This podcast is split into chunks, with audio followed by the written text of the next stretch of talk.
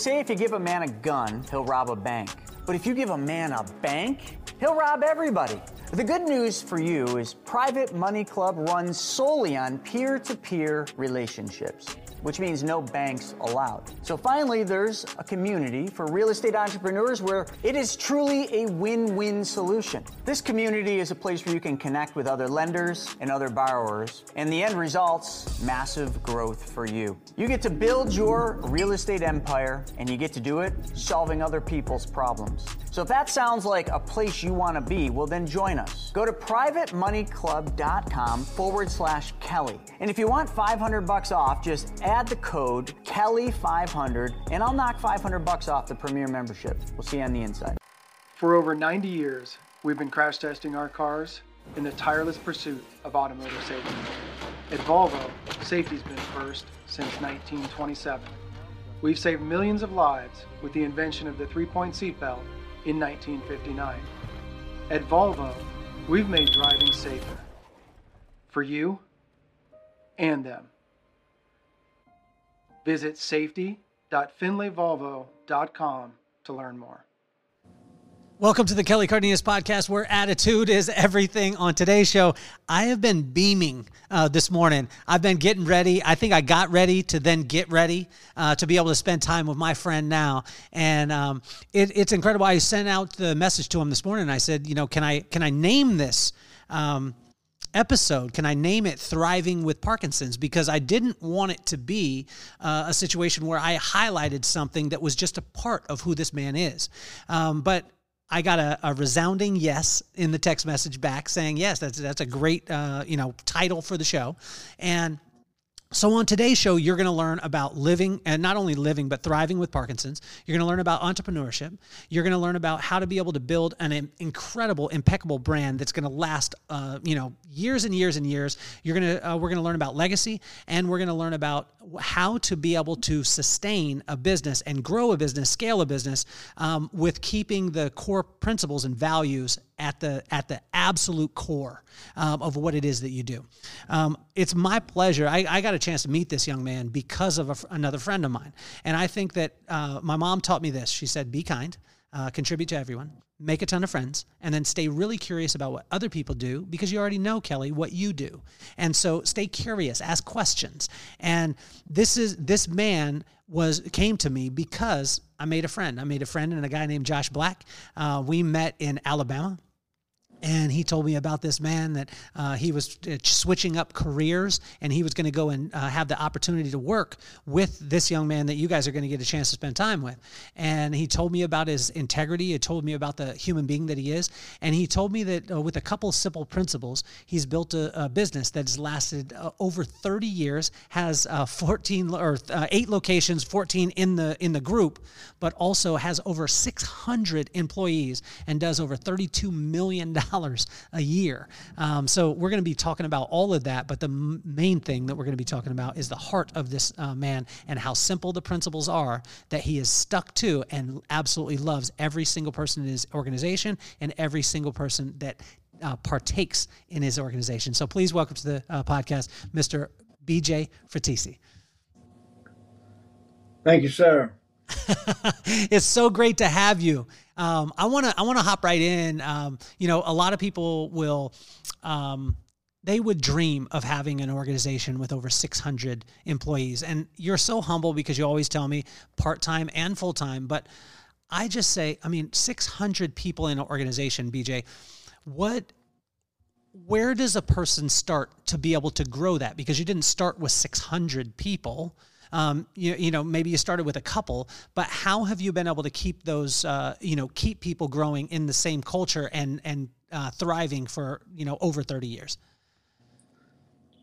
Well you have to, to have a, a vision and, and, a, and a value system uh, that's consistent throughout your organization. And uh, you know we we we did that uh, 30 years ago and we still have it on the wall uh, our, our, vision and mission statement, uh, mission and vi- uh, vision statement, and so it's as long as everybody knows what that statement is, and it's on the wall, and there's no cutting corners.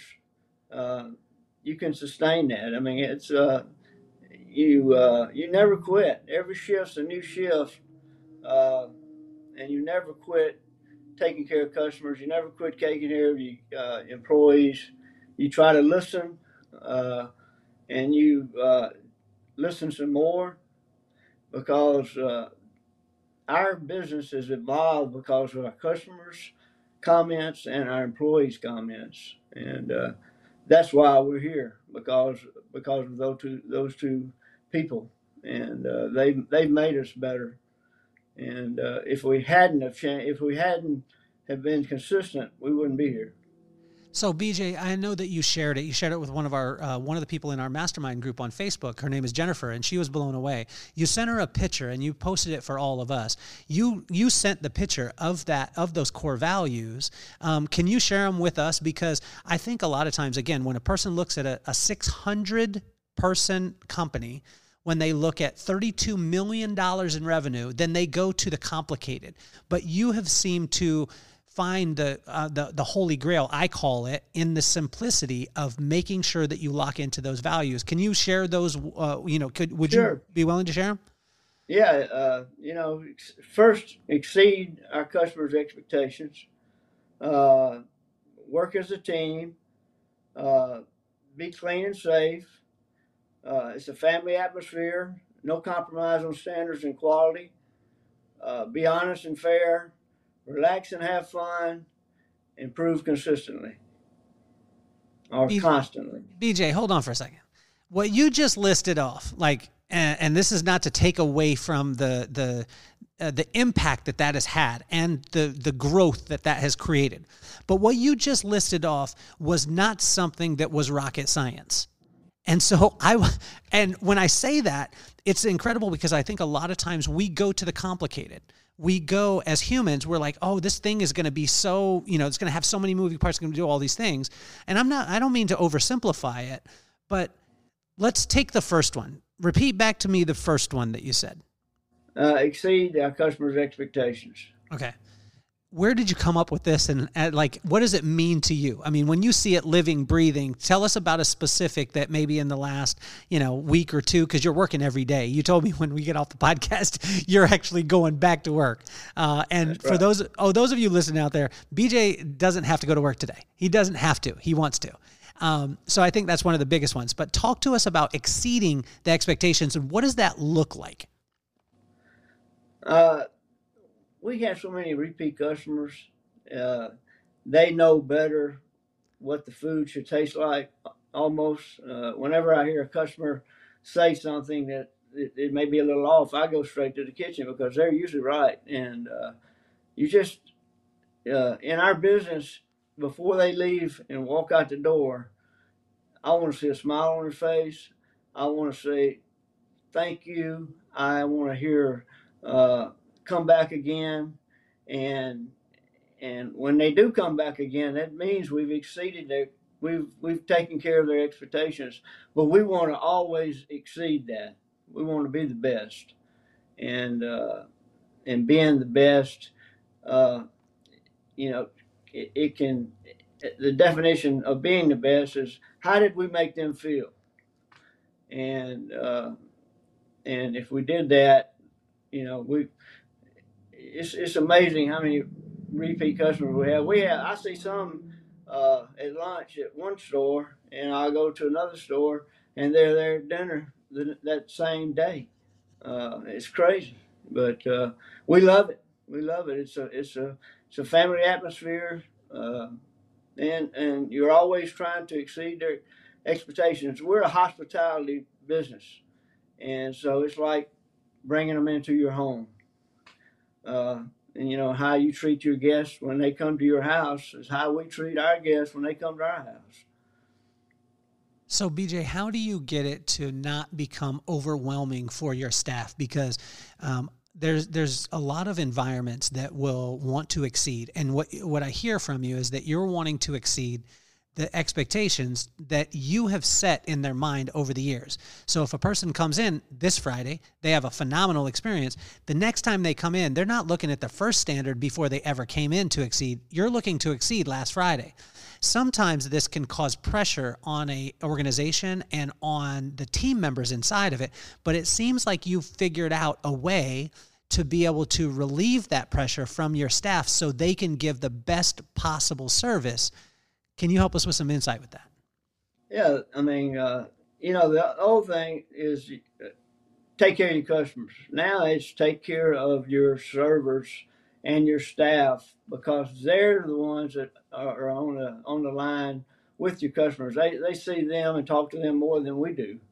Uh, and so if we can take care of our our employees and teach them the right way to take care of our guests and and give them that that uh, freedom to be themselves uh, they're the ones that that that, that make them exceed make us exceed their expectations. It's uh, it's not us. It's and if you break it down like that it's it's it's it's it's, it's easier. I won't say it's as easy but uh, it's easier to let to make sure that they take care of them, not us. What are some of the blind spots that, that business owners have when they're treating? Because we, we hear this now, like, you know, you'll hear the overarching, you know, the, the 30,000 uh, uh, foot view of treating your team and focusing on them. But what are some of the things, like specifics, that you do with Rosie's um, that, you know, kind of creates that that feel. I mean, what are some actionable items that a person can do for their company or for their employees and their team?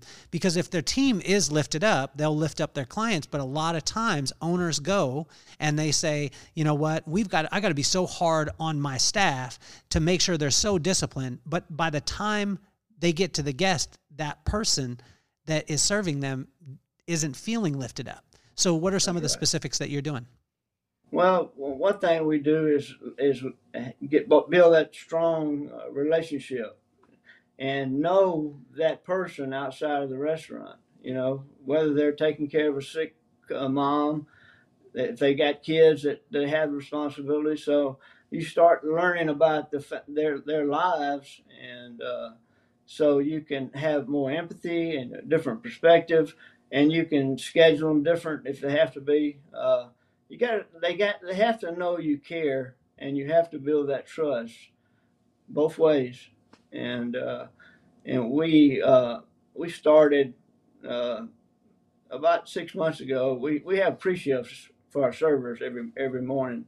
And it got to be where they were talking about pre-busing and all the techniques that maybe that we wasn't doing. So uh, I heard uh, in listening to Simon Sinek uh, he was talking about Nelson Mandela's father when he had a tribal meeting.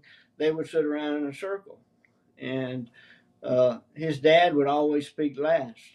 And so we converted that to our system. Uh, twice a week, we uh, set up tables in a circle before sh- before the shift starts, and we come up with a topic: gratitude, uh, and uh, any topic, hobbies, stuff that we want to learn about our employees, and it will go around a circle. And uh, it just uh, that that has changed our uh, relationship uh, tenfold. Uh, but you know, just give them continuous training too, and we require a, a, a trainee to come in and work probably 10 shifts before he actually goes on the floor. You know, two plates and he does his follows. And so before that server gets on the floor, he's, he's well trained because two things he can make more money if he's trained, he knows the menu, and it's less comps for us. So, uh, that's it's uh, you know it you just you have to build that like your dad said, like you said in that book, uh, uh, if you don't have a, a relationship and, and, you put in a lot of new rules, what's that going to call? Chaos. And so that's that's what happens. So uh, you got to have a happy uh, employee to have a happy customer. because if you make a server mad or you know the, the cook sometimes they'll get mad at a server for making mistakes and, and if once they get out on the floor it's showtime so they it's uh you just we don't stress if they make mistakes because we can fix those mistakes because that customer's sitting in that table right there now. If he leaves and we can't and no we don't fix it that's when we probably probably come down on the server more than you know if he if he knew.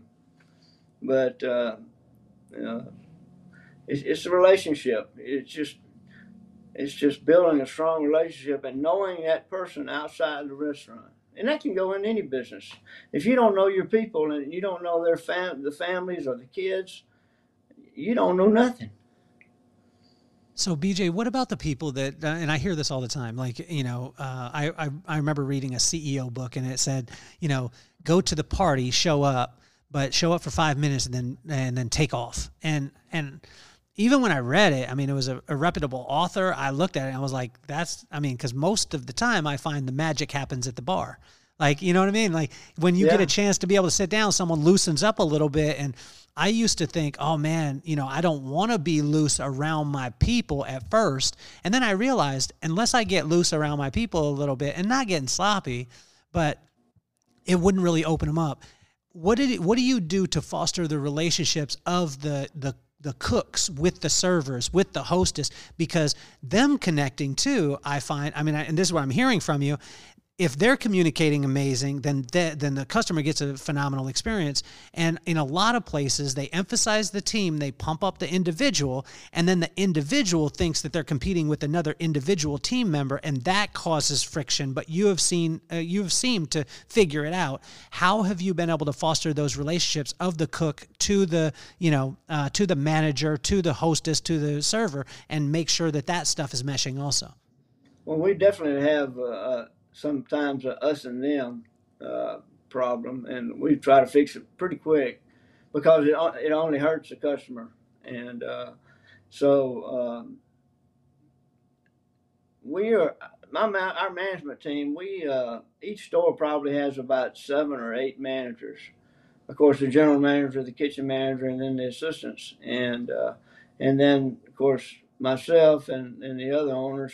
We're actually in the store uh, every day, pre-bussing, uh, bussing tables.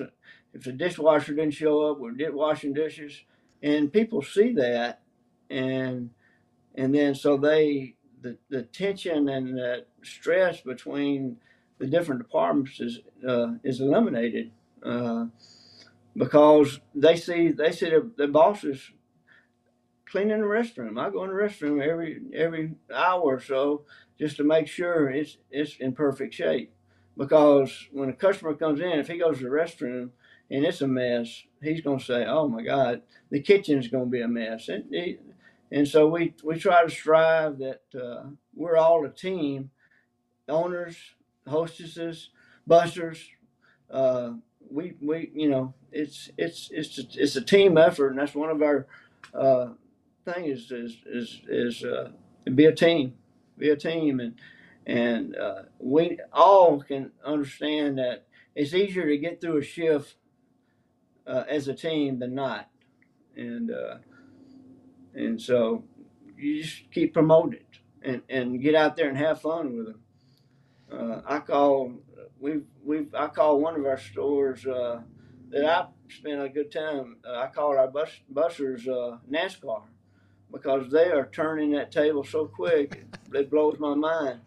And and you may see at a big table three bussers and, and two managers over there cleaning it up. And uh, so uh, and customers see that if they're on a wait, we're on an hour wait, and they see us busting our butt, uh, managers, owners, uh, they have a little more respect and patience of not being set, you know, within that time frame. So it's a crazy business. It's a fun business, and uh, it's a people business.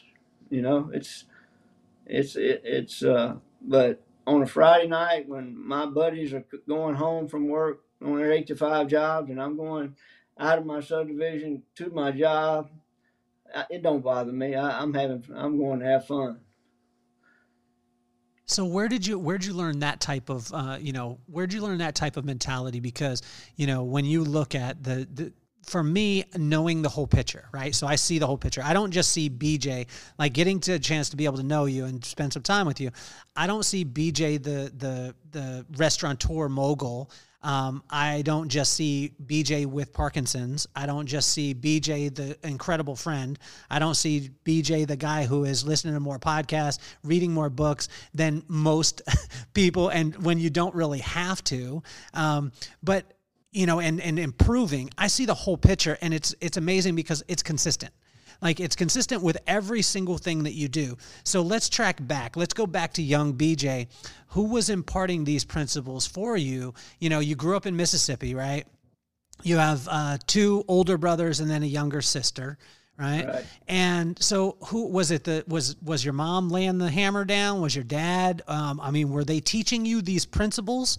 Um, you know, or was it uh, a part of your environment as far as culture where you grew up?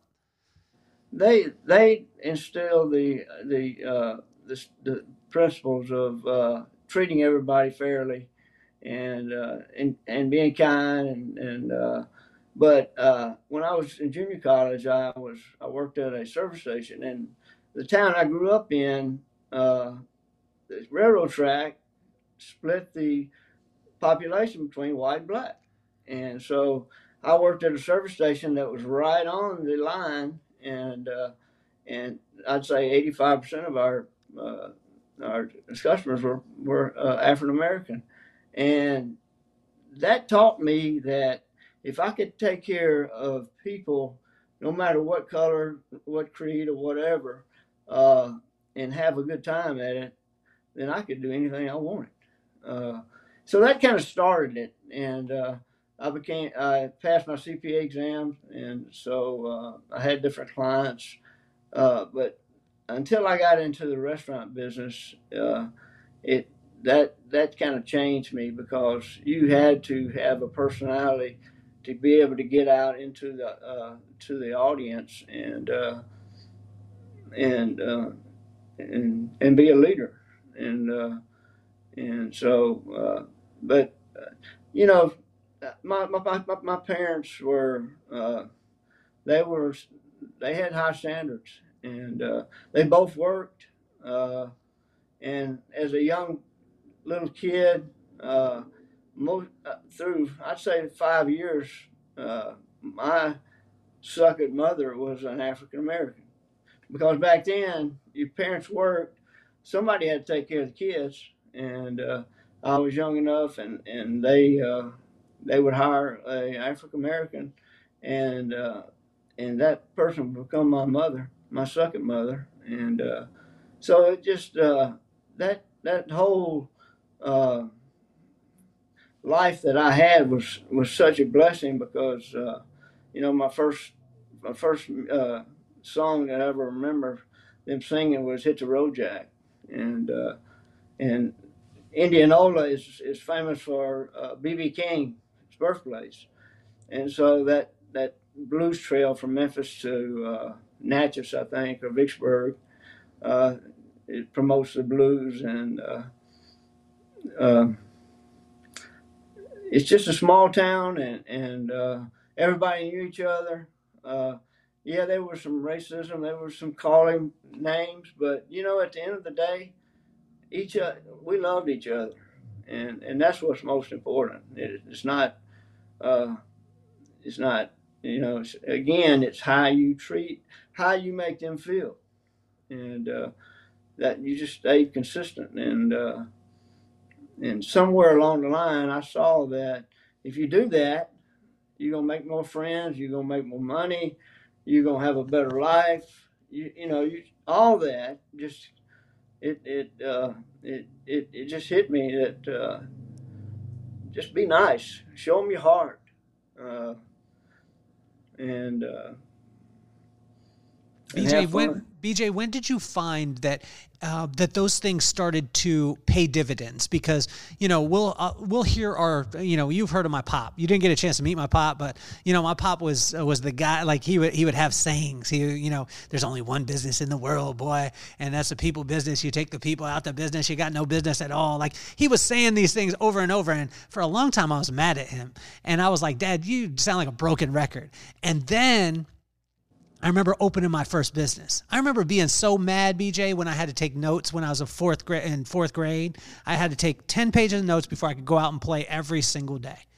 And I was mad until probably 20, 30 years later, I opened my first business and I build the, the business based off the principles that I wrote when I was 10 years old when did it catch for you and when did you start to see that these principles of being nice being kind treating people with love you know lifting them up making friends when did it start to make that little cha-ching sound that you like to hear as a business owner?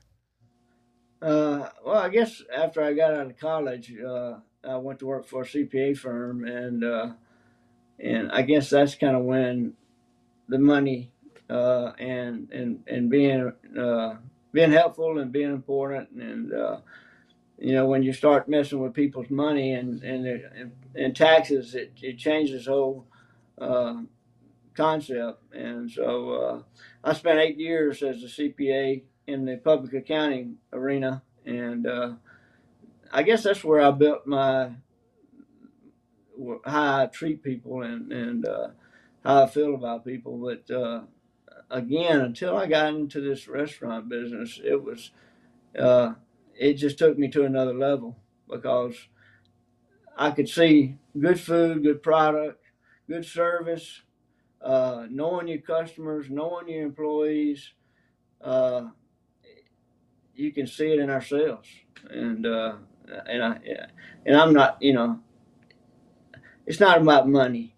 It's about relationships and and having fun and being proud of what you've accomplished. And and uh, when we first decided to open a Mexican restaurant, I, I didn't know what an enchilada was.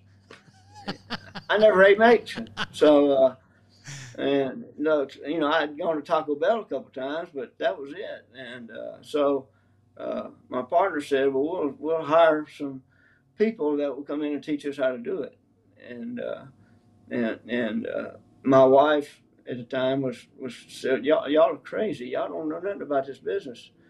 But we knew service and we knew how to take care of customers, and uh, and we worked our butts off on our first store because we knew if the, the first store didn't succeed, there wasn't going to be a second one or a third one, and uh, so we just busted our butt and learned our customer and uh, learned our employees again. Uh, kept a clean restaurant, built a, uh, spent so much money on, our bathrooms as far as tile and, and, and kept that clean. Uh, it was, uh, it was just, uh, my, uh, the vision we had was to be, uh, successful and, and, and, and, you know, be, you know, Simon Sinek says finite or infinite business and what are you? And, we're an infinite because we're steadily trying to improve. Even now, uh, we're changing. We change things. Uh, I have a system manager that came to me last week, and uh, I'm working with him on leadership every Wednesday morning. And uh, he came to me and wanted to change the way we take the chips and sauces to the tables. Instead of busters taking chips and sauces, he said, "Why don't we let our hostesses because they have more time up there." You know, 30 years, it took us 30 years to figure this out. and a newbie and a new manager came to us and, and saw it. And, uh, but he had been a buster before, so uh, I don't know if I've answered your question, but it just, uh, it, it, it, didn't, I guess it, it, it sounded more in the restaurant business because I, I was in the operational side. Before I'd been in the administrative and financial side, and that's I didn't hear ka-chings. and so uh, once I got out in, in, the operational side, I heard the ka-chings, and they made me happy. Well, I think it's cool too to be unafraid of talking about money because I, I, remember early on in my life, I I didn't want to talk about money because it was like I either I was taught early that you either get you know you lead with your heart and you you function by your heart or you function by money, but you can't have the two. But then I met people like you and I met people like you, and I, eh, you know, my my pops showed me this throughout the time is the byproduct of you doing what your purpose to do is you're going to be rewarded for it and a lot of times you're going to be rewarded for it financially. Um, yeah. so we're going to go to we're going to cut to a commercial break but this is the question i'm going to ask you before and then we're going to come back and i want you to answer this. Um, i've found in my travels that if you don't love numbers you'll always be controlled by someone who does. And um, I, I, when we come back from commercial break, I would like to be able to understand because you came from a CPA background, you were a CFO, uh, you know, you were a CFO in the Steak Out franchise, and then you became an owner in this. And I want to, I want to go down that rabbit hole as far as um, the the entrepreneurs out there that are saying like I'm not really a numbers person, but I'm an idea person. I want us to talk about some of the pitfalls that you can have if you don't have a financial mind and you're going into business. Right. So right after the commercial break, BJ is going to answer those questions and many more, and we're going to go into the uh, the Parkinson's journey too, uh, because I think this is so absolutely interesting. But it's something that you haven't let define you. Uh oh, it looks like we piqued your interest in the hideout. First of all, let me tell you what the hideout is not. The hideout is not for hustlers, for grinders, or for people who are looking for a shortcut to what the world calls success. The hideout is about growing as men, creating lifelong friendships, and having the time of our lives. Are you ready to tap in to the endless source that will take you from success to significance? The hideout is two and a half days of hiking, biking, and doing the little things that it takes to create lifelong friendships. I find that joy is nothing more than falling in love with your current circumstances and allowing magic to happen. And that's when we see growth in every area of your life. Have you accomplished your goals professionally and financially, and you still thirst for something more? Has success in these areas come at the expense of far more valuable things like your family, your children, and your relationships? Alignment in business, strategic partnerships, and joint ventures all come from true relationships. The Hideout is designed to get to know people before you'll ever need them. This is not your typical mastermind. The Hideout is focused on the one thing that will fuel everything joy. And when joy is overflowing in your life, You'll find growth in your marriage, your relationships, and oh, yeah, your business.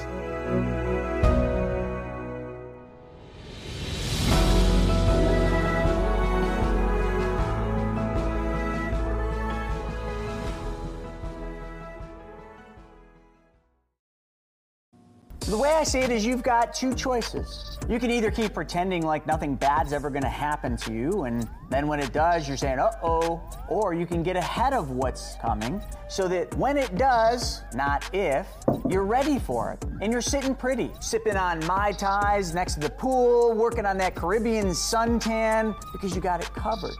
So, folks, it's time for you to learn the truth about money. It's time for you to take back control of your money so that you are ready for what's about to happen. By doing that, you're setting yourself up for absolute success. No matter what comes your way, you're ready for it. And that's what I want for you, and I want to help you with that. So go to chrisnaugle.com and sign up for the Wealth webinar. We do them every Wednesday at 1 p.m., and you need to be there because it's time to get prepared. Welcome back. Now, I asked the question before the commercial break about um, the importance of understanding and falling in love with numbers, and it's it's great because my buddy Chris Naugle, uh, he's the number one money mentor in the uh, in the country. Um, he was just talking as far as you saw it on the commercial, and this was something that I didn't learn about very early on, which was financial literacy. Um, and so you'll want to check out Chris Naugle. The other thing you saw a commercial for Volvo earlier. The cool thing is, is not only is Volvo uh, uh Volvo Findlay Volvo of Las Vegas, um, a sponsor for our podcast, but also it was the very first luxury car that I ever got a chance to have, and it was my mom's favorite car that she's ever had. Um, none of those things, having a luxury car or um, you know building a business, is possible, BJ, without numbers. So I said it before the break that if you don't love numbers, you'll always be controlled by someone who does. Can you expand on that? Uh, in our business, uh, we we drive sales. Sales is our number one number, of course, and uh, uh you do that by repeat customers. You do that by uh, expanding your restaurant. You do that by just growing, growing your restaurants, your locations. And but if you don't look at your costs, uh, you one day you're gonna wake up and you're gonna be behind on cash.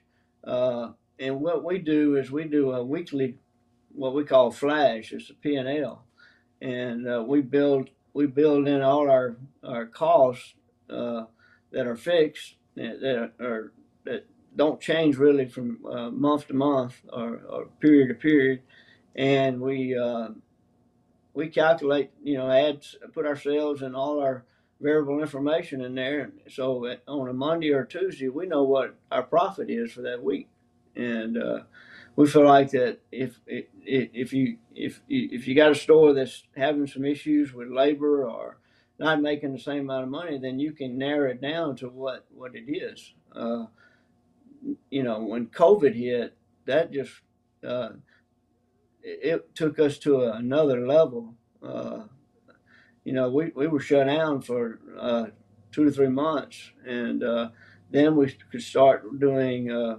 takeout, and and that was one opportunity that we never saw is that several of our stores didn't have a curbside business before COVID, and so after COVID we did, and uh, and and it, it, we've sustained that that takeout menu, uh, that takeout revenue. We still are busy inside the restaurants because people want to get out, but that curbside that that we didn't have before COVID, and we do now, uh, it's twenty percent of our business, and so. Uh, being a CPA, yeah, it it it it it, uh, it helped me with the numbers and and uh, uh, but uh, you you've got to be able to, to know your numbers. and You got to know them quick. You can't you can't wait to the end of the month because it's too late. Uh, because that that money has been gone out the door. Uh, either somehow, either theft or uh, overportioning or uh, your pricing is not right. Uh, right now, uh, our our biggest problem is getting merchandise. you know, getting packaging and getting uh, my my guy, my kitchen manager goes to Sam's every every almost every day because he can't get stuff out of uh, our distribution uh, facilities, and so uh, um, also we everything is made fresh at our restaurants. Nothing is is bought frozen, and so we have to stay on our food costs and and know uh, how much it's costing us because you got to change quick. You know, you, you, you see those high dollar restaurants that have uh, market price. Uh, we can't do that. We don't do that, and uh, we stay pretty consistent with our uh, our pricing. But uh, you got to know your numbers uh, because you'll wake up one day and and you ain't got the money to pay bills. So what are some of the what are some of the the, the areas? So if we gave three uh, areas where a, a business owner, um, so I think there's three types of uh, business owners, right? The person who's embarking, the person who's growing, and then the person who's uh, you know sustaining. And ultimately, if you're a business owner, you want to be in all of those realms. You want to be growing right? You you want to be uh, at a at a, a, place where you're you're getting to sustain, um, but what would be some of the like the financial like if you looked at it and you said okay look at this this and this in your numbers and this will help you today in your business what would those be? Uh, our, our, our biggest cost right now is, is labor. Uh, because what happened is uh, when all the people were getting the money and and from the government and not working and uh, living at home, uh, we were having a hard time getting employees. So what we had to do is raise our our our, our uh, hourly wage. We went from nine dollars in our in our kitchen. We went from nine dollars to sixteen dollars into within two years, and uh, it's hard to absorb that and and and and, and force your customers to absorb that cost. So you have to uh, look at other areas. Uh, our uh, the government uh, government requirements is cost us uh, money that we used to didn't have as far as regulations and you know we have a full-time HR actually t- several HR people and need more because because of the number of employees we have so uh, labor costs is one. Uh, of course, food costs. It's it's all over the place because you never know from week to week uh, what your pricing is going to be on on commodities. Uh, we uh, we don't chinch on anything as far as the quality of the product. Our our fajita skirt meat is by far our best seller, and it don't matter how, how high we raise it, people buy it, and uh, it's as far fajitas, and uh, but um, those are the two areas: uh, food costs and labor costs, and and your comps uh, are probably your biggest items that you can control. But you know, we try to drive sales, and and and being, you know, I, I guess you can call me a bean counter or whatever, but I look at the top top line. I look at sales, and if sales are there, you know, it's hard to uh, excuse my language, but hard to piss the profits away. But, uh, well, but but there are people who, uh, you know, just it's amazing because it seems like you have control of both sides, right? And so, you know, I had one one of my friends, which I wish that I would have talked to him earlier. His name was Frank Gambuza, and he told me a thing called bottom up. Um, bottom up accounting. And I wasn't uh, aware of it. You're probably aware of it because you're a lot smarter than me, BJ. But he said, you know, as a company, um, choose your profit margin, pay yourself first, and then figure out how to be able to do all the rest. So eh, the way that he put it to me is like if you take a dollar into your place and you wanted a 15% profit margin take 15 cents put it in an account that you cannot touch.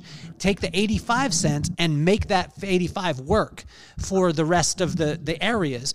And it, it really shifted things but i don't know that i mean i was in a different business. Is could that bottom up accounting work in a restaurant?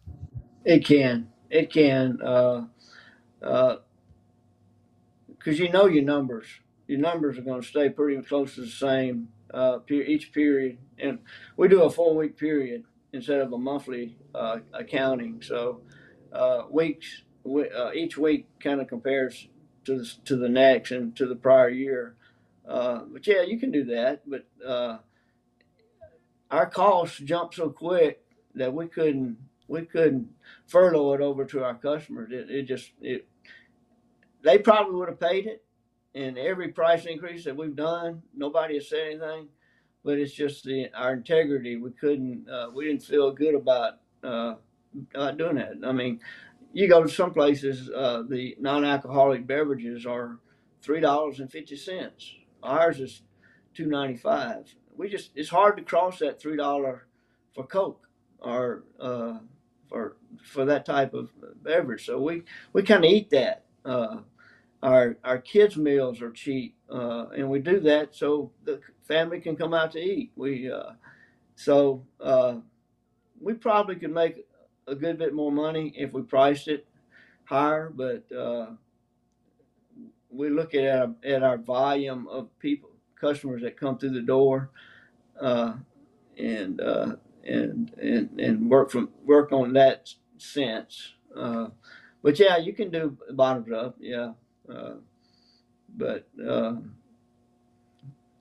either we are, you know, we're too nice or we're not smart enough. No, no, no. But the reason why uh, when when he told me about it, it blew my mind because a lot of times as business owners, then we take in the money, yeah, and then we pay every other person. We pay, uh, you know, the cost of, uh, you know, our hard costs. We pay our labor. We pay everything, and what's left over is our profit. And when he shifted my mindset on that, saying that no, no, choose your profit, choose what you want to make, and you know, if that was 15, 20 percent, whatever it was, then when you paid yourself the same way financially, if you paid yourself first, you would figure out a way to be able to pay everything else. And and it it kind of just shifted mind you know mindset for me. Um, and but I was curious in the in the restaurant business because there's different costs. I I, I didn't deal with perishable items. That's that's a place that I want to go right now and talk about because. I mean, the restaurant business is one of the toughest businesses in the entire world, but you're uh, with a smile on your face, four or five principles that you have, you stick to. You make sure that your integrity is intact. You treat people amazing. You build your team. And it seems like it's the greatest industry in the world in your eyes. So, like, when whenever someone talks about a restaurant, they talk about the difficulty of it. And I'm not saying that it's not difficult, but you have seemed to find some sort of combination. What is that? What if you if you had to break it down in three things, and you said if you do X X X, if and, and only three, what would that be to be able to uh, you know own and and and to be able to grow a successful restaurant business? Hire quality people and train them uh, train, train, train continuously. Uh, have a clean environment, a, uh, a, a, a, area, uh, a, uh, facility that the customers can look at our, either our uniforms or or uh, how we handle ourselves and know from that from that that we've got a clean restaurant and, and we do things right. All all the way to our landscaping. We spend a fortune on landscaping, uh, but it comes back. You know, our customers come up, what, what, what are y'all planting right there? And, uh, you know, we try to find some, some exotic things and, and, uh, but we spend a ton of money on landscaping. That just, the first thing they come, you know, they see is our landscaping. The other thing is we put music out in our parking lot. So when they open that door, they're they're thinking uh, his you know uh, Mexican and uh, having fun. It relates to all that, and so uh, I know that's more than three, but uh, those three equal happy customers. So let's let's go here, uh, BJ, because eight years ago things changed, right? I mean, perspective changed, life changed. Um, you started to see things through a different lens. I mean, you have this this man who you know started off, went to college, got the CPA part of it, um, you know, became a CFO, then went into uh, you know entrepreneurship. You start growing the businesses, everything like that. Eight years ago, you got some news that kind of shifted things for you. Can you talk about it? Yeah, I was uh, diagnosed with uh, Parkinson's on my birthday, nine two two. Uh, 2014, and I pretty much knew that that I had it. Uh, I'd gone through probably three or four or five months with different symptoms. Uh, uh, uh, uh my uh, rolling hand, tremors, lack of smell, lack of taste, cognitive issues, fatigue, and my dad had Parkinson's so I, I can I could relate to some of the, the symptoms he had. But uh, when I went to uh, the uh, we went to what was so who was supposed to be the specialist of Parkinson's in Huntsville, and I went to him and my wife, and uh, he said you have Parkinsonian symptoms, and uh, here's a pill. I'll see you in six months. Well, we walk out the door and look at each other and says, "What? What? What did he say?" Uh, and so she had had a head injury a couple years before that, and we had a neurologist that that we really liked, and so she called him and says, uh, "Do you handle Parkinson patients?" And he said, "That's all I'm doing right now," and uh, and so I hooked up with him, and uh, yeah, it changed my life. It it uh, it for the better uh, because it made me slow down a little bit, and uh, and uh, and and and and open my heart to things that maybe I wouldn't hadn't hadn't thought about, and uh, and and but one thing that I did do is is uh, we fought it. Me and me and my family fought it, uh, and because I didn't want to be like my dad back then, uh, they wanted you to not do much exercise. They, uh, the medicine was, you know, was not as good as it is now. So uh, he uh, and and he didn't get out as much. He didn't, you know, socialize. Uh, so I kind of did the, the reverse of that. I exercised like a maniac. I found a trainer. Uh, I, I, had a great doctor that, that finally that they got my cocktail right. Uh, I went to UAB, which is a uh, great great facility, uh, University of Alabama at Birmingham, and I had a movement disorder doctor there, and so I just went about that process of, of, of knowing that I was going to beat this thing, and and uh, I didn't want to be. I didn't want to be. Uh, my trainer first time I met him, uh, he said, "What's your why?" And I said, "What?" He said, "What's your why? Before I train you, before I work with you, you got to tell me your why." And so I said, "Well, I want to. I want to be around when my grandkids grow up. I want to see them dance, and I want to see them." play sports, and I want to see my kids uh, grow up to be good citizens. And uh, I don't want to be dependent on anybody. I don't want to be in a wheelchair. And so he said, "All right, we're never going to say the p word again." And uh, and we did. We, worked. I worked with. I worked out with him for five years, and we may have said Parkinson's twice in those five years. Uh, it, to him, it was just a condition, and uh, and and that's how we treated it. And uh, and he he was he was accountable. He was accountable. I was accountable to him because he put so much effort into it. Uh, I'd be on vacations and he'd text me my uh, my workout that day, and my wife said, "Is he going to let you have a vacation?" I said, "No. He don't he don't quit." Uh, so, uh, like I said, it, it, was probably one of the better things that ever has ever happened to me because uh, I'm in great shape now. I, uh, I, uh, I, some one of the symptoms was was cognitive, and uh, so one of the things that helps with cognitive is new learnings. So that's why I read so much. That's why I read so much about leadership and, and listen to all the YouTube videos and uh, to to to ward off memory problems or or, or uh, cognitive issues. And uh, but uh, I don't I don't advertise it much in the stores. Uh, people know it, but I try to outwork them. Uh, uh, we did a we have a blog. Me and my wife, when I was diagnosed, we we went to a, a friend of mine and was and said, "Should we do a book? You know, a journal?" And uh, he said, "Why don't you just do a blog?" And so we started doing a blog. My wife learned how to do a blog, and uh, I would write the main content, and she would edit and add stuff to it and add pictures to it. And uh, we did about 24, and uh, we did it more for ourselves. And uh, but it got to be where people that had Parkinson's would read it, and it would make an impact on them uh, we let it go. Uh, we, it it kind of uh,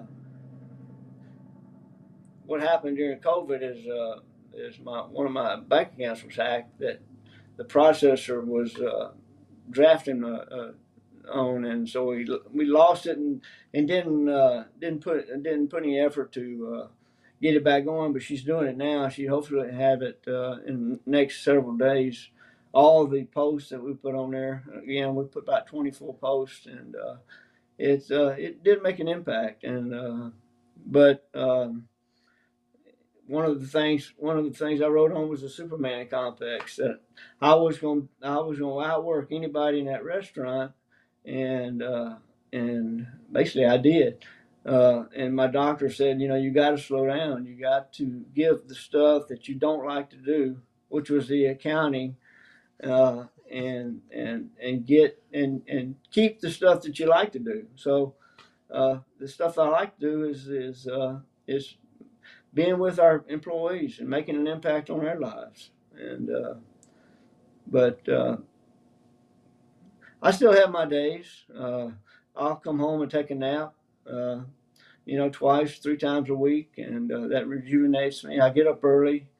Uh, I get up early to have that quiet time to meditate and, and uh, drink my coffee and listen to Christian music or listen to motivational speakers and and and have that positive attitude before I hit the hit the hit the ground running, um, and uh, because I can stay strong if I do that, uh, and have that mentality and have that positive attitude, and, and uh, I try to uh, to give that to people that that are in our in the same situation. And I'll get a call from uh, uh, a friend says my uncle just got diagnosed. Would you mind talking to him? And so I'll go over there and say, you know, basically it's not it's not a uh, a life sentence. It's uh, you can live a great life and and a happy life and a fulfilling life if you just you know do do some things that that I was doing and I'm still doing is uh,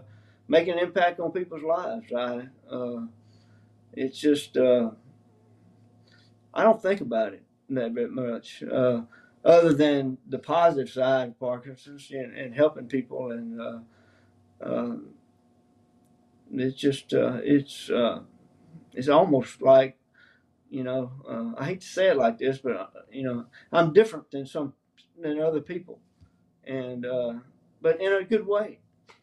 And so but I've had a great. My family's been great. Uh, they uh, they treat me normal, just like a grandpa and a dad. Uh, you know, if they get mad at me, they don't mind telling me. Uh, so I, I, can't use that as an excuse, and I won't. But uh, you know, it's it's it's uh, Huntsville is a great place to have had Parkinson's because of all the things that are going on here. We have a Parkinson's Center. We have uh, the city is building a building for uh, uh, what we call Rock Steady Boxing. It's a it's an organization that was started by a guy that had Parkinson's, and he he found out that boxing would cure some of his symptoms, and uh, it did. Uh, I, I had a, a trainer for several years, and these this director of the Rock Steady kept you know kept showing up at places that I would show up at, and so I finally joined, and and the speed bag, you know my my cognitive went away, it improved my cognitive, uh, my balance was better, everything was better that I thought that I didn't have a problem with, but uh, but the camaraderie of being around other people that have the same diseases I can I have. Uh, you can I, I, we can ask each other questions about the, their their doctors and their uh, medicine they're taking, how they're feeling, and it just uh, it's a it's it's it's very rewarding. And also do a loud crowd. Uh, one of the symptoms is uh, swallowing. Uh, I couldn't eat certain things like chicken or bread, and my, most people with or some people with Parkinson has a low voice. And so I go to this thing called a loud crowd, and we talk with intent, and uh, it strengthens your vocal cords and your esophagus, and uh, so uh, I'm very active out in the community, and and uh, to to prove to people that you know it's like you can you can live a great life, you can. So help us to understand too, because I think a lot of times when someone goes through a, um, when they get a diagnosis or there's a major event, then things shift. But what about the people out there that haven't got the diagnosis?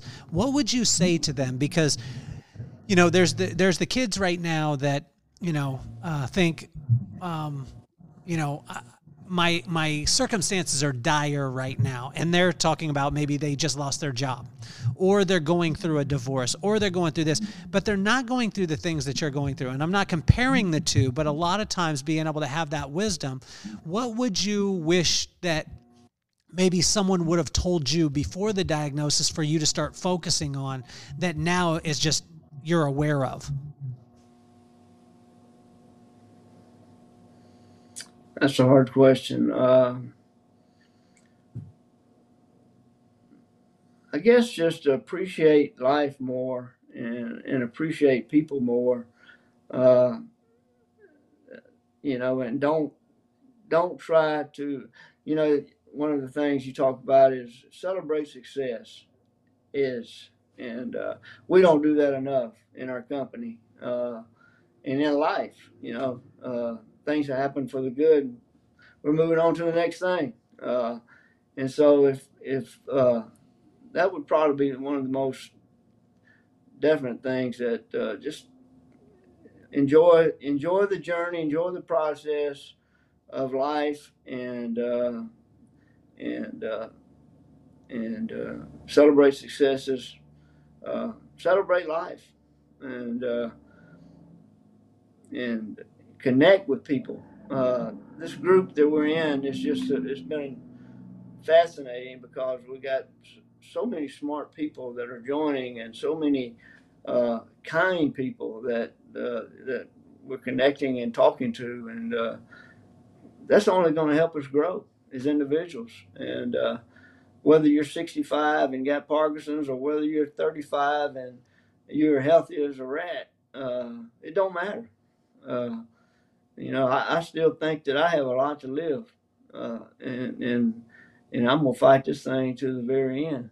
Uh, but I don't think about it that way. I, you know, tomorrow's a new day. Tomorrow's a new shift. You know, tonight I'm going to a restaurant. It's a new shift and that's the way I, my life is. Is whatever happens bad today, tomorrow's going to be a better day. And uh, and you know, people with that have uh, difficulty in their lives, you know, they go to that mountain. They want to clean. They want to climb that mountain as quick as possible. And but eh, take your time, and and there's sun on the other side, and it's going to be good. So BJ is 65 years old, um, going through what you have in your life. I mean, and seeing the things that you have. What have you realized that's not that important?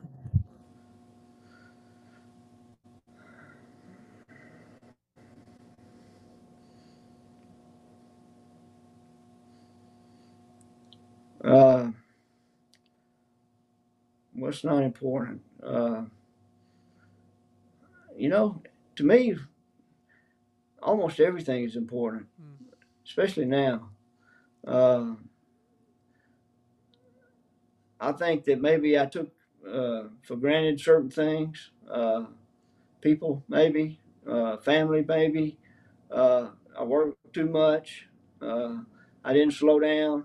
I didn't take the time to enjoy certain things that they did, and and and but I'm making up for it now and uh, I think it's never too late to to uh, to uh, be kind to somebody, uh, make an impact on their lives. Uh, I uh, one of my favorite and, and first YouTube that I listened to was a guy named Inky Johnson. He's a it's a great story if anybody wants to listen to it. I-N-K-Y Johnson. He's a uh, he wanted to be an NFL football player, so he went to he lived in a bad neighborhood in, in Atlanta, uh, 14 people in a two bedroom house, and so he saw his outlet as a uh, getting getting uh, playing for the NFL, and he made it to Tennessee. He was a junior at Tennessee, and his his coach called him up and says, "You're going to be in the top 30 draft picks this year. All you got to do is play the rest of the season." he was going to be a millionaire. And uh, second game of the season, he had a, a life, uh, a, a career-ending injury. But the story goes on that had his sweat and his tears and his process that he did to make it to that point carried him to a different level. He's a motivational speaker now. And so uh, my daughter sent me this that that first uh, podcast, and uh, I never knew what a podcast was. And I said, What is this? She says, Well, he reminds me of you because the doctor told him that he would never be able to use his arm again. He said, No, doc, you're wrong. I can make it to make an impact on people's lives, inspire people. And uh, that resonated with me.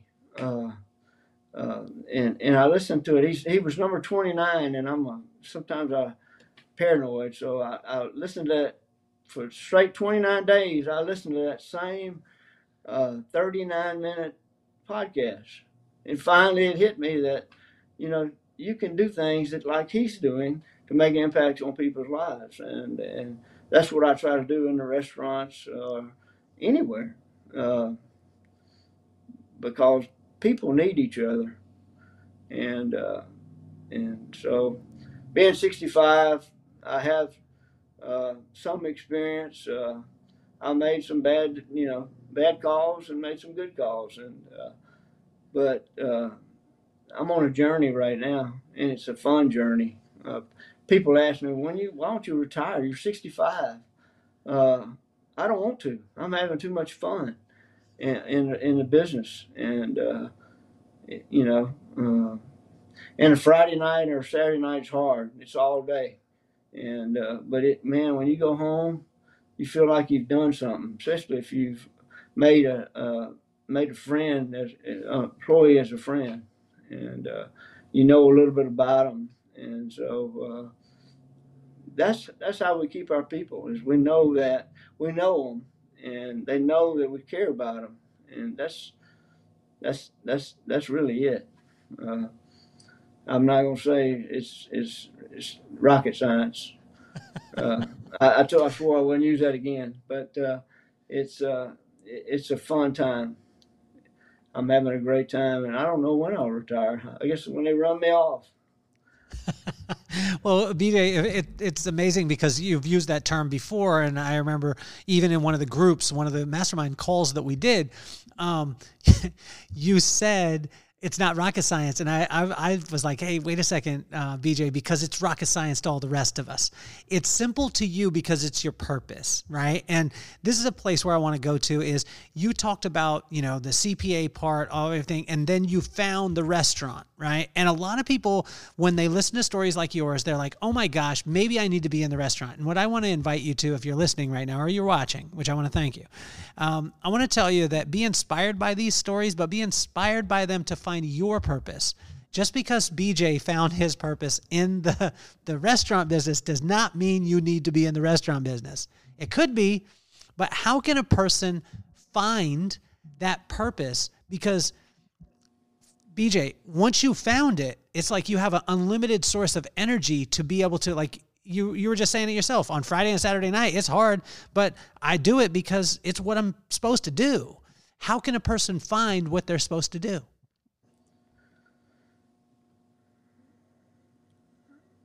I think uh, you know you got to get outside your house and uh, cut the TV off and and get out and mingle with with uh, the crowd, the people that are out there doing things, and, and uh, church people, uh, uh, just anybody that has some activity that you're associated with, and and talk to them. It's amazing what you can find out if you just ask them what they're doing and and and uh, you know why they're doing it and uh, who are they doing it for? And uh, it's um, I don't know. I, it's it's just it it uh, I would never thought I'd be in a restaurant business uh, as a as a kid or as an adult uh, but you can always find that niche somewhere that you know, man, I, I, I, enjoyed that. I enjoyed coaching or I enjoyed uh, working at that clothing store or work, whatever, uh, uh, or an engineer. Uh, but uh, there's connections and, and you're making, helping us make those connections right here with this group. And, and, I just think that, that's how you do it. You you you you connect, uh, and then you uh, you know find out what you want to do, and if you do it well, uh, you'll succeed at it. Uh, but you have to have a passion. You know, you got to want to go in that restaurant, and you got to want to, you know, go when you really don't want to. Uh, when I was diagnosed, I would drive to my restaurant because I had an issue with being around people, being around crowds for a short time. And uh, I would go to the restaurant and go to the back parking lot, and I couldn't get out of my car. Uh, and I did that for three or four weeks. But what I found out is once I went in, the people that love me, the customers and the, our employees, they helped me through this process. And uh, and uh, there's people if you just talk to them and find and get that connection, that's all it takes. Don't be um, uh, don't be afraid to to ask. And uh, um, I actually got into this business because my one of my clients, a Domino's Pizza franchisee in St. Louis, uh, needed somebody in house, and I was kind of getting bored of uh, public accounting. Uh, it was so hard. Public accounting was so hard because you did a whole lot of different things, taxes, audits, and and you wasn't good. You wasn't great at any of them, and uh, I just didn't feel comfortable. So I joined him in house and uh, and and kind of just stuck with it and uh, moved back to Huntsville with Steak Out Franchising and and he's my partner sold franchise uh, the Steak Out Franchising and we opened Mexican restaurants. So uh, if somebody told me I would have opened a Mexican restaurant, like I said, I, would never eaten enchiladas. Uh, I didn't know what that was, and uh, but I uh, every day I eat something from that store, and uh, it's just uh, I don't know. You got you got to get out of your shell if you're not happy with what you're doing, and and just you know beat the doors down. Find out, talk to your friends, and and somewhere there's a piece of nugget that will will draw you in, and and there you go you know. Um, well, BJ, I think that you're an incredible example of it, and you know, you're.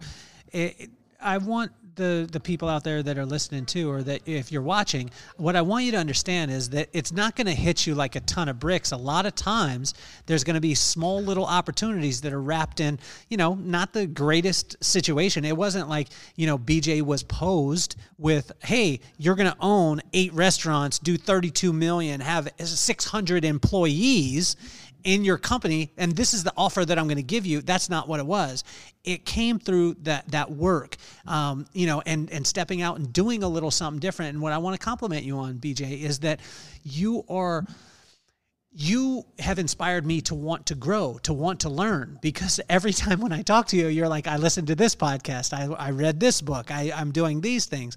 And it's just, it's incredible to see it. And when you look at the, the principles of it, they come back to very simple, you know, making sure that you connect with people, that you're exceeding expectation, that you work as a team, um, and that you're having fun with it. I mean, it's it's mind blowing that it can be that simple, but most people look past the simple because they want to make it complicated.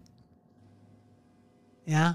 And so, uh, BJ, you know why I started the podcast, uh, and I want to I want to thank you, BJ, because you, you, you know every time when we talk, you're like, hey, I just listened to you just listened to Kirk Chug. He asked me when we got on the uh, episode today. He's like, hey, uh, did you put on cologne? Because I know you put on cologne for somebody else, and. Um, but I started the podcast because I wanted to take iconic people like yourself, and I wanted my kids to realize that the BJs of the world aren't superheroes, that they are human beings with sometimes really cool circumstances, sometimes not that great of circumstances. Sometimes they get a, a, diagnosis eight years ago that changes things, but that they keep on moving, that they keep growing, and that their attitude is on fire. And I wanted to show my kids that anything was possible that way. So, what advice would you have for Maddox and McKenna? And if you could refer, if you could use both their names and refer to yourself as Uncle BJ, because that's who you are to my kids right now. So. Uh, McKenna and Maddox, uh, my my advice to you would be that you're going to have some some pitfalls and you're going to have some difficulties in life uh, down the road. And when you get to that mountain, climb it, and uh, because you're not going to be able to go around it, you're going to have to climb it because there's there's sun on the other side, and that it's gonna it's gonna be good. It's gonna be better. It's gonna make you stronger, and uh, don't shy away from it. Believe in yourself, and uh, and have the confidence that that you can do it. And I know you can, especially with a dad like you. Well, BJ, I want to I want to thank you. You have been uh, you have been absolutely incredible. I mean, I've, what I've taken taken away from this, uh, you know, from so many different aspects, uh, you know, because when people look at they look at success in business and they're like, oh wow, then everything is going well. But with you, it's like, no, I choose I choose every single day. What you should, what you said was, if the day is not great, I have the thought in my head, it's going to be better tomorrow. Um, this is uh, it's been absolute gold. And what I love about you too, uh, BJ, is you mentor people. Let me ask you this. And I've I think I've asked this of you before, and I, I, I think I might know the answer because you've possibly told me. For a person out there that wants to get mentored by a person like you, what does it cost? What what does that person have to do? A young kid that's in the business or wants to learn business or whatever it is, if they come to you and ask you, BJ, can you help me? What is the what's the investment for them, or what do they have to do to be able to be mentored by a person at the level that you're playing at? I've got a young guy that's uh, been with us. Uh, he was 16 as a busser. Uh, he went to college, played football, uh, got married, had a baby. Uh, didn't finish college. He's trying to finish it now. And he came to me and says, uh, I want to understand leadership. And so me, we meet at 8.30 every Wednesday. Uh, this is, we've done it three times now. And I'll give him some podcasts or, or, or some, some books to read. And, uh, if he keeps meeting with me every Wednesday and is eager and, and eager to learn, uh, I'll stay with him because that kid is going to be somebody, and uh, hopefully he's somebody for us. BJ, how much does that cost him every week? It doesn't cost him nothing. Okay. It costs him nothing. Uh, it it gives. I'm the one that makes the money. It, uh, well, I'm not making money. I'm making a friend, and I'm making uh, uh a feel good moment. I'm I'm I'm uh, I'm just that's that. Uh, what do you call that? Uh, when you when you get that uh, hit on your your likes, uh, dopamine. I'm getting yes. a dopamine hit when I help somebody, uh, and when I make an impact on somebody's lives, I get that dopamine hit, and uh, and and it feels good. Well, I want to encourage every single person out there that's watching, that's listening. If you're watching on YouTube and you haven't subscribed, mash the button. If you're listening, I want to thank you. And the thing that helps us the most is the reviews. So if you do a review, you rate the show, that helps us more than even the downloads. We want you to download it too, but we want you to do that. But if you are watching or you are listening, what I want you to realize is that the mentor that you want is at the end of you actually just showing up. Because when I have interviewed some of the top minds in the world, like a BJ, some of the greatest entrepreneurs in our country, like a BJ, I ask them that same question all the time. And I ask them, how much would it cost to, for you to mentor somebody? And they all give me the exact same price, which is nothing except the fact that you will listen, you will show up, and then you will bring back the results of the things that you actually applied.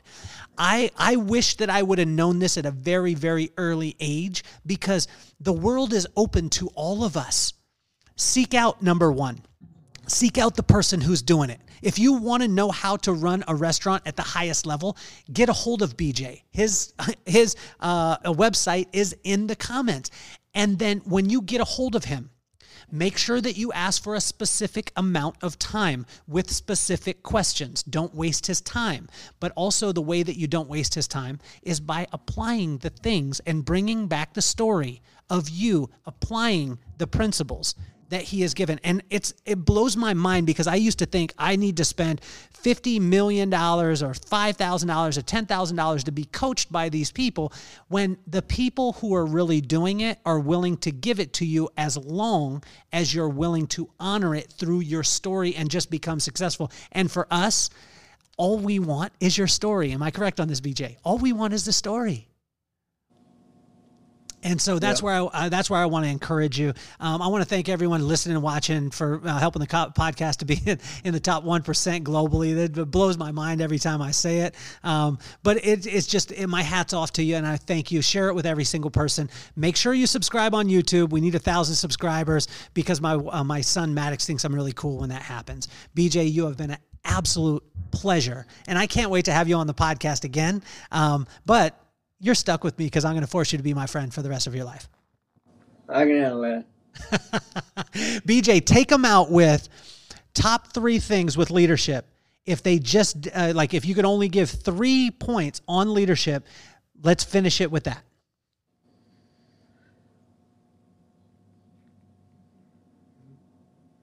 Have a strong interaction, uh, our connection with your, your people. Uh, be consistent with your uh, managing style and reward them with bonuses or or higher pay, whatever it takes to keep them if they're doing the job. And uh, that could be number one. Uh, but uh, money doesn't keep people there. I've, I've seen it. It's it's it's uh, it's caring about somebody, and they know you're caring about them. Uh, that will uh, that will rise above anything. Bang, bang, and bang. Guys, keep it as simple as possible. Check out BJ Rosie's Mexican Cantina.com. It's in the comments. You need to do that. Check out all of our sponsors. Make sure you patronize them. Check out uh, uh, Chris Naugle with uh, Private Money Club and with Money School. Findlay Volvo Cars of Las Vegas. Jim DiGiulio, one of the greatest service uh, you know experiences that you'll ever have in your life. And I want to thank you, BJ. You're officially off the hot seat.